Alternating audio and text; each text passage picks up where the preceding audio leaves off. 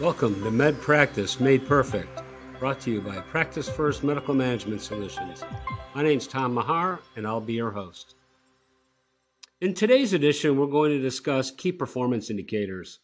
So, key performance indicators, also known as KPIs, are metrics that are devised to gauge the health of your medical practice from the standpoint of uh, finances.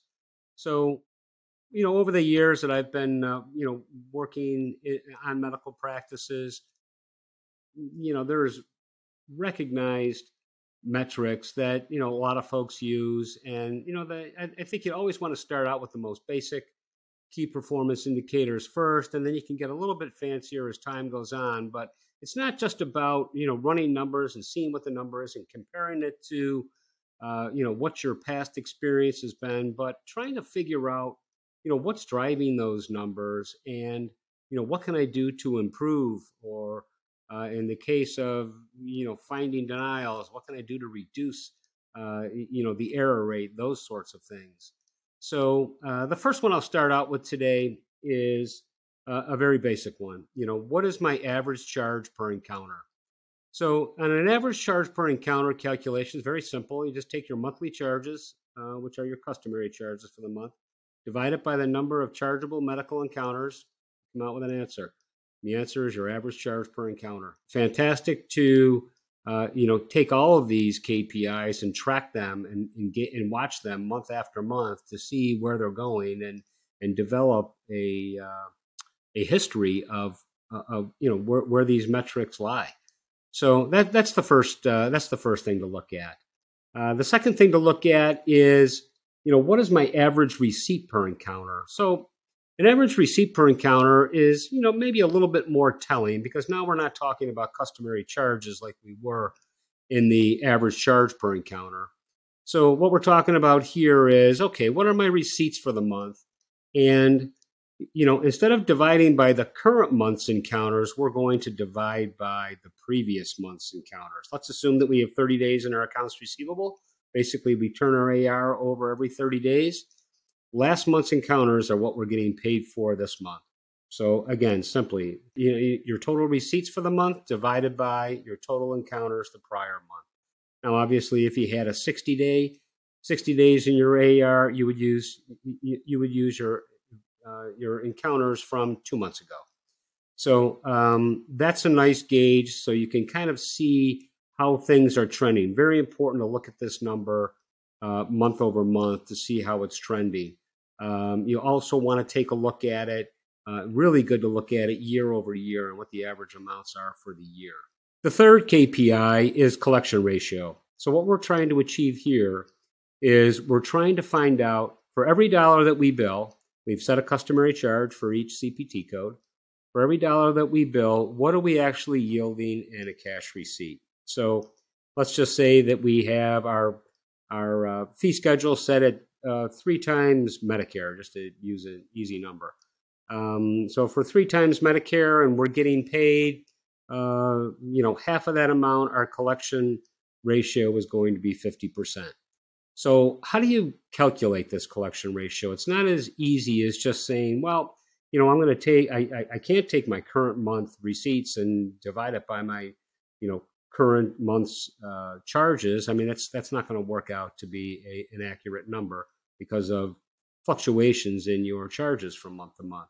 So what you want to do here is you want to take your receipts and divide them by your receipts plus your contractual allowances on those same receipts. So it's your current receipts divided by your current receipts plus your contractual allowances.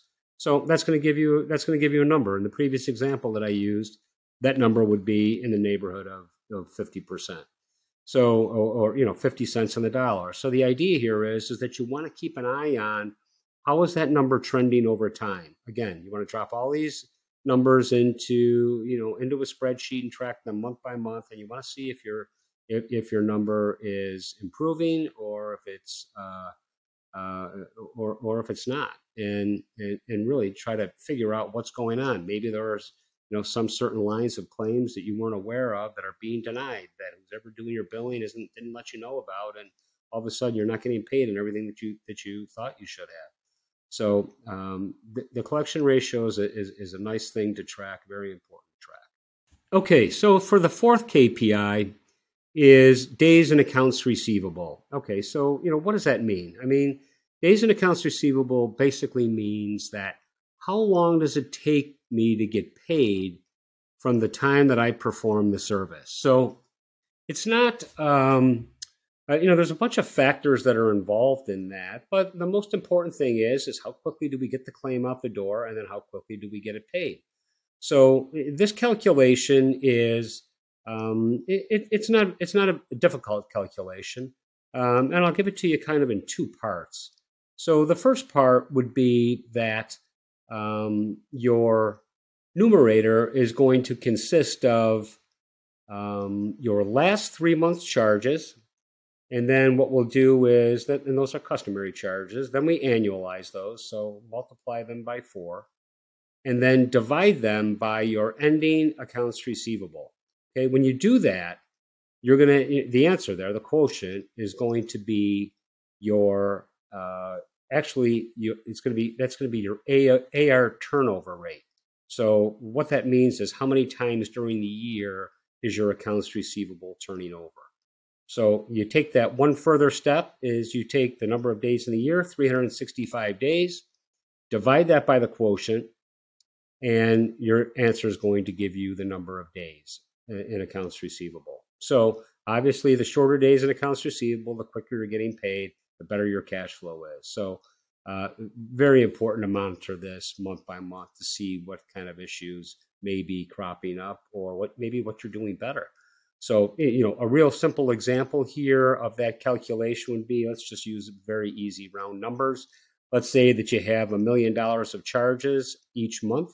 Um, and let's also say that your open accounts receivable at the end at, at this period, the end of this period, is a million dollars. So if we take your charges, a million dollars a month for the last three months is three million. Annualize that, that's 12 million.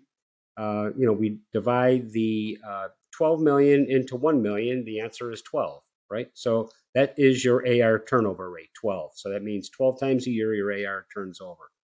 And you take that AR turnover rate and you know you take the, your number of days 365 divide it by your AR turnover rate of 12 and your answer is going to be uh, your answer is going to be 30 days you know so basically you have 30 days in accounts receivable um, that's good you know a good healthy practice anywhere from uh, you know, typically, you know, 22, 23 to 35 days. And there are a lot of factors that drive this number up or down. It's really difficult to compare these, this statistic, this, you know, this metric, um, practice to, to practice. It's very important. Uh, you know, what's the specialty of your practice? You can't compare a primary care practice to a specialist practice. That just doesn't work. Um, the numbers are not comparable.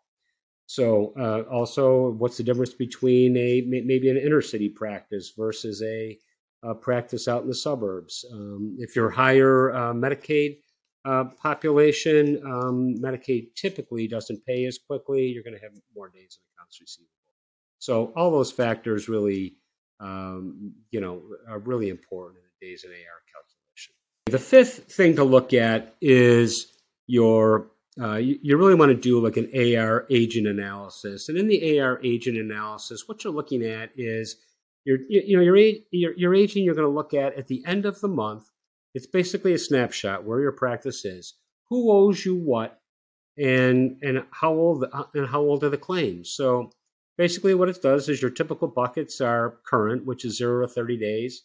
Uh, then 31 to 60 days, 61 to 90 days, 91 to 120, and 120 plus. Um, that's typically the way that you want to break it down. And then what you want to have it broken down by is you like to have it broken down by major carriers. So whoever the major carriers are in your area, um, you know, have those broken down. And really, what you want to see when you're looking at this is you want to see, you know, really your 90 plus, everything over 90 days, assuming that you have some patient uh, population in there as well. You want to not look at just your insurance, but you want to look at insurance and patient, your total AR that that really you really want that to be less than 25%. I mean, ideally you'd be in the 15 to 20% range. There's always factors that drive these things up workers' comp, no fault, those things uh, sometimes take uh, quite a while to pay. Um, but you want to look at your accounts receivable to see if there's issues inside the AR. So, you know, how do you how do you see that? So, you know, when you're looking at an AR report, you know, obviously your current stuff should be the largest balances. So as you as you move your eyes from left to right on the page, and you're going from the lowest, the most, you know, the newest AR to the oldest, you want to see those numbers continuously decreasing. So, uh, you know, a little something to look for is is that if you have a situation where it's not decreasing all the way across. So, um, what'll typically happen is, you know, if you have a problem inside of your your claim submission, I'll give you an example. Let's say that you have, uh, um, you know, fifty percent of your aging for a carrier is current, and then the next bucket is is ten percent in the thirty-one to sixty days and then all of a sudden, in the next bucket, you got 20% of your claims. So that number should not be going up. So what, you know, so then you got to investigate what happened. So, I mean, things that could have happened. I mean, maybe for some reason the claim submission that you made a couple claim submissions during that month maybe didn't get through. Maybe the person following up did not follow through to make sure that those claims got resubmitted and maybe they all got rejected by a carrier. Maybe half the batch got rejected. Um, you know, so you, what you're checking for is breakdowns in what in your processes to make sure that um, the folks that are doing the work are, are, are, are following all the steps. And know, those things should not happen because they should be followed up on right away if uh, you know if you're on top of it. So those are the things to look at look at in an AR aging. Okay, so the sixth metric that I like to look at is that um, how long does it take to get a bill out? So um, you know, there's a few factors in this. How quickly does the provider finish the note? Um, and then once they finish the note, it, does it need to be coded? How long does it take to get coded? And how long does it take it to finally get billed? This is a relatively simple report to run out of most softwares. Basically, what you want to do is you want to look at um, a report that just says, okay, for the last month, you know, what date did the service occur and what date was the claim actually filed? and you know very easy to do a calculation okay well uh, you know the service was performed on on february 20th the claim didn't go out to the 25th okay you, you know you do a, a very simple calculation there we've got five days you know whatever, whatever the number is and and go through that for all your claims for the month and then you know average all those things out and see how long it's taking you to get the claims out and you know, obviously, if you've got 30 days in AR and it's taking you five days to get the claim out, you know, if you can shorten that time frame up, um, finish your notes the day that you saw the patient. Make sure that the chart's coded the day after, uh, and, and, the day after that, there's no reason to submit not to submit the claim. Really, what you should be looking for is about three days. Is typically an average amount that uh, you know is you know it, it should be sufficient to get the work done and it's reasonable to get the work done. So everybody should be happy in that scenario. So in that simple example, you know, one tenth of the time on a 30 days in AR is spent, you know, not even out the door yet.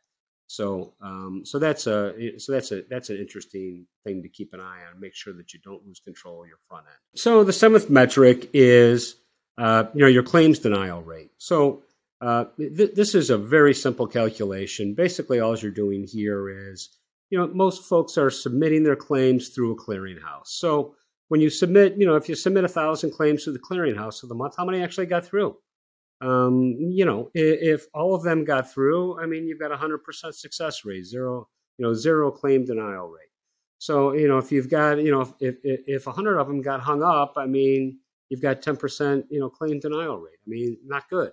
That means somebody's got to go back in, work that claim to get it out the door, to get the payer to accept it more important to this. So, I mean, you want this, you want this to be down in the two percent range. And again, it depends on your practice. If you're controlling where the demos are coming from, you're not reliant on a facility where your people are collecting it. You can control that front end. Make sure that you're getting good eligibility information. Make sure that your folks are checking before the patient comes in that that insurance information is good. Um, so, uh, you know, you should really be down below two percent as a, as a as a general rule and most importantly that uh, you know whatever is causing the problem you're going to take a look at and and see if you can lessen that issue Okay, so the next uh, piece of information to look at here is not so much a KPI, but um, you know, you really need to take a look at your claims denials every month by type. So, you know, you're going to get denial codes back for, you know, maybe an entire claim, maybe certain lines on the claim. Uh, so, what you have to do is, you know, record those codes into your system and then take a look at, at the end of the month, take a look at and run all the denials by type. And, you know, obviously you want to take a look at you know what are my what are my most uh, recurrent denials and see what you can do to fix those things. I mean it could be a coding issue. Um, it you know it, it could be um, you know it could be a few different things but whatever the issues are you want to try to fix those. Maybe you need to talk to the carrier to rectify it but again you want to make sure that you do this a lot of times what you'll find is these things are carrier specific and you want to make sure that you're coding in accordance with your carrier contracts. If there are some peculiarities between each of your contracts uh, to make sure you lessen these denials. Okay, so the next metric to look at is, you know, what is my net collection rate? So it's a little bit different than what we talked about earlier. So what we're trying to determine here is of uh, everything that we build in in the prior months for these payments that came in you know what was you know did we get all the money that we were supposed to get? So you know if the customary charge was $100 and we were supposed to get $50 um, how much of that $50 did we get so um, you know maybe there was two cpt codes that led to that $100 charge maybe we only got paid on one of them um, maybe there was a denial for um, something that uh, uh, you know they didn't bother to follow. You know, your folks didn't bother to follow up on. Um, you know, where the entire charge gets written off.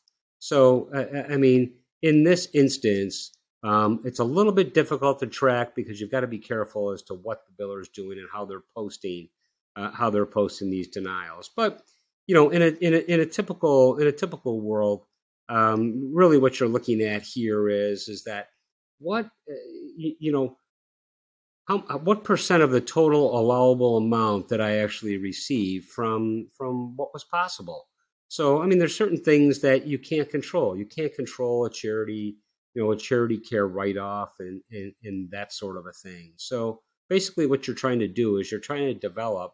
Well, how much should I have gotten paid, and how much did I actually get paid? So the way that you find this is is um, if everything is posted properly, which is sometimes a big if, um, you know, you look at your different write-off codes and you set your write-off codes up so that it tracks some of the small things that, um, uh, you know, it doesn't all just end up in a customary, or excuse me, in a contractual allowance scenario where, uh, you know, all that should really be in there is the difference between what the carrier allows and what you charge. And there's other areas of write off. So, I mean, you know, there should be a write off for, uh, you know, bad debt. There could be a write off for charity care. There could be a write off for non covered service.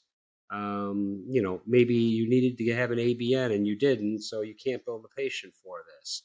Uh, you know, there's different things out there that can give you an idea. And, you, and again, this is another percentage that you want to track you know, uh, month after month. You really want this number to be in the neighborhood of 99% of what's available out there. You want to be, you want to have collected. So, uh, very important to, you know, not just track monthly, but also, uh, you know, over time. Okay, so the last metric I'm going to talk about today is something that you you can track this monthly, but really what you want to do is you really want to track this um, on an annual basis. And what I'm talking about here is is you really want to track your mix of business. And so, uh, uh okay, you know, why is that important? I, I, mean, there's a lot of reasons why you know you're you know this is important. I mean, is your practice aging? Um, you know, over time, if you're not you know paying attention and you're not attracting new patients, you know, as you're getting older, your patients are getting older. Instead of being on commercial policies, they're now going to be on you know Medicare policies and you know you're trying to figure out why you're making less money well you're getting paid from a carrier that's not paying as much as a commercial carrier might so really what you want to do here is um, I, you know, I would say to do this, you at least should look at this. You can look at it every six months, but let's just say annually. Um, you know, because it takes a little time for these things to to change. You know, for a demo, demographic to switch can you know it switches over years, and um, you know, uh, you know, I'll give you a perfect example. Um, you know, during uh, you know during COVID, um, you know the you know the government waived the income eligibility for Medicaid patients. So you know the the pandemic hit the end of March, uh, May I believe it was or June. They waived the you know they they waived the income eligibility for Medicaid, and you know people that might have been making you know a quarter million dollars each, a married couple making a quarter million dollars each, all of a sudden they're both out of a job. They both qualify for Medicaid. They don't have to you know they don't have to carry their Cobra. Uh, you know they're on Medicaid and uh, you know, I, I, I, believe the government didn't start income qualifying again until 2023. So, you know, we saw some pretty weird things during the pandemic where, um, you know, 15 years ago, I analyzed an account in a certain area of the country that was, uh, you know, 7% Medicaid. And in 2021, uh, they were they were 38% Medicaid. So um, it, it's, uh, it, it, it had a devastating effect on uh, the particular practice I was looking at. But you know, as we come out of COVID and so forth, that's beginning to switch, and those folks are, are falling off the Medicaid rolls back on commercial plans as they get uh, gainful employment and have to take the coverage. So, again, what you want to do here is you want to organize all of your business into all of your claims into uh, really a few different buckets. You want to take all of your commercial carriers and put them in one bucket. Um, and again, what you're looking at here is you want to look at, you can look at this. I would look at, you can look at it two ways. You can look at it by visits or you can look at it by charges. I would look at it by charges. Um, so put all your commercial business together, then aggregate all your Medicare and all your Medicare uh, lines of business for managed care plans from uh, from insurance carriers, and then uh, also segregate. You can put together your uh, comp and no fault claims is another bucket. Um, and and lastly, you're going to put together uh, your Medicaid, uh, all your Medicaid plans. So your your state straight Medicaid and all the Medicaid managed care plans. Uh, the last bucket you could have would be your self pay bucket. So really, what you're looking for here is what is my breakdown of business, you know, for the year, and and how did it shift from the year before? So you can go back into your practice and run these reports to say, okay, well, you know, give me you know give me this information for you know, two, you know, 2018, 19, 20, 21, 22, and and you can see how your practice is tracking. So basically, the folks that you you know that you're caring for, you know, who are the people that are coming in? Um, you know, how often are they coming in? I mean, it's it's going to be reflected because again, what you're looking here is not just your patient mix, but your actual, you know, the actual mix of of the work that you're performing, you know, day after day, year after year and who are the people that are actually utilizing the services. So, um, and that you're you're, you're gaining, gaining a fee off of. So, obviously, as I mentioned earlier, if you're if you're shifting to Medicare and you're not attracting many new patients, uh, you know your your average receipt per patient is going to go down. Same thing would happen as if you're switching from commercial to you know more Medicaid business, less commercial. You're not getting paid at your highest rate. You're getting paid at the lowest rate. Um, going to have a, have an impact on your practice and you know, look at there's not a uh, the first thing is you got to be aware of it, and you know, what are we going to do? I mean, is there a way to attract younger uh, younger people that are that have good commercial insurance to your practice? Sometimes that's easier said than done, based upon uh, you know the location of your practice. Uh, you know, it, it, it's it's obvi- obviously important to uh, you know you know be in a in a position where um, you know, if you can have multiple locations, maybe you spend more time at locations that are a little bit more profitable to you. Um, see this with practices all the time, whether it's you know expanding hours in one, decreasing in the other.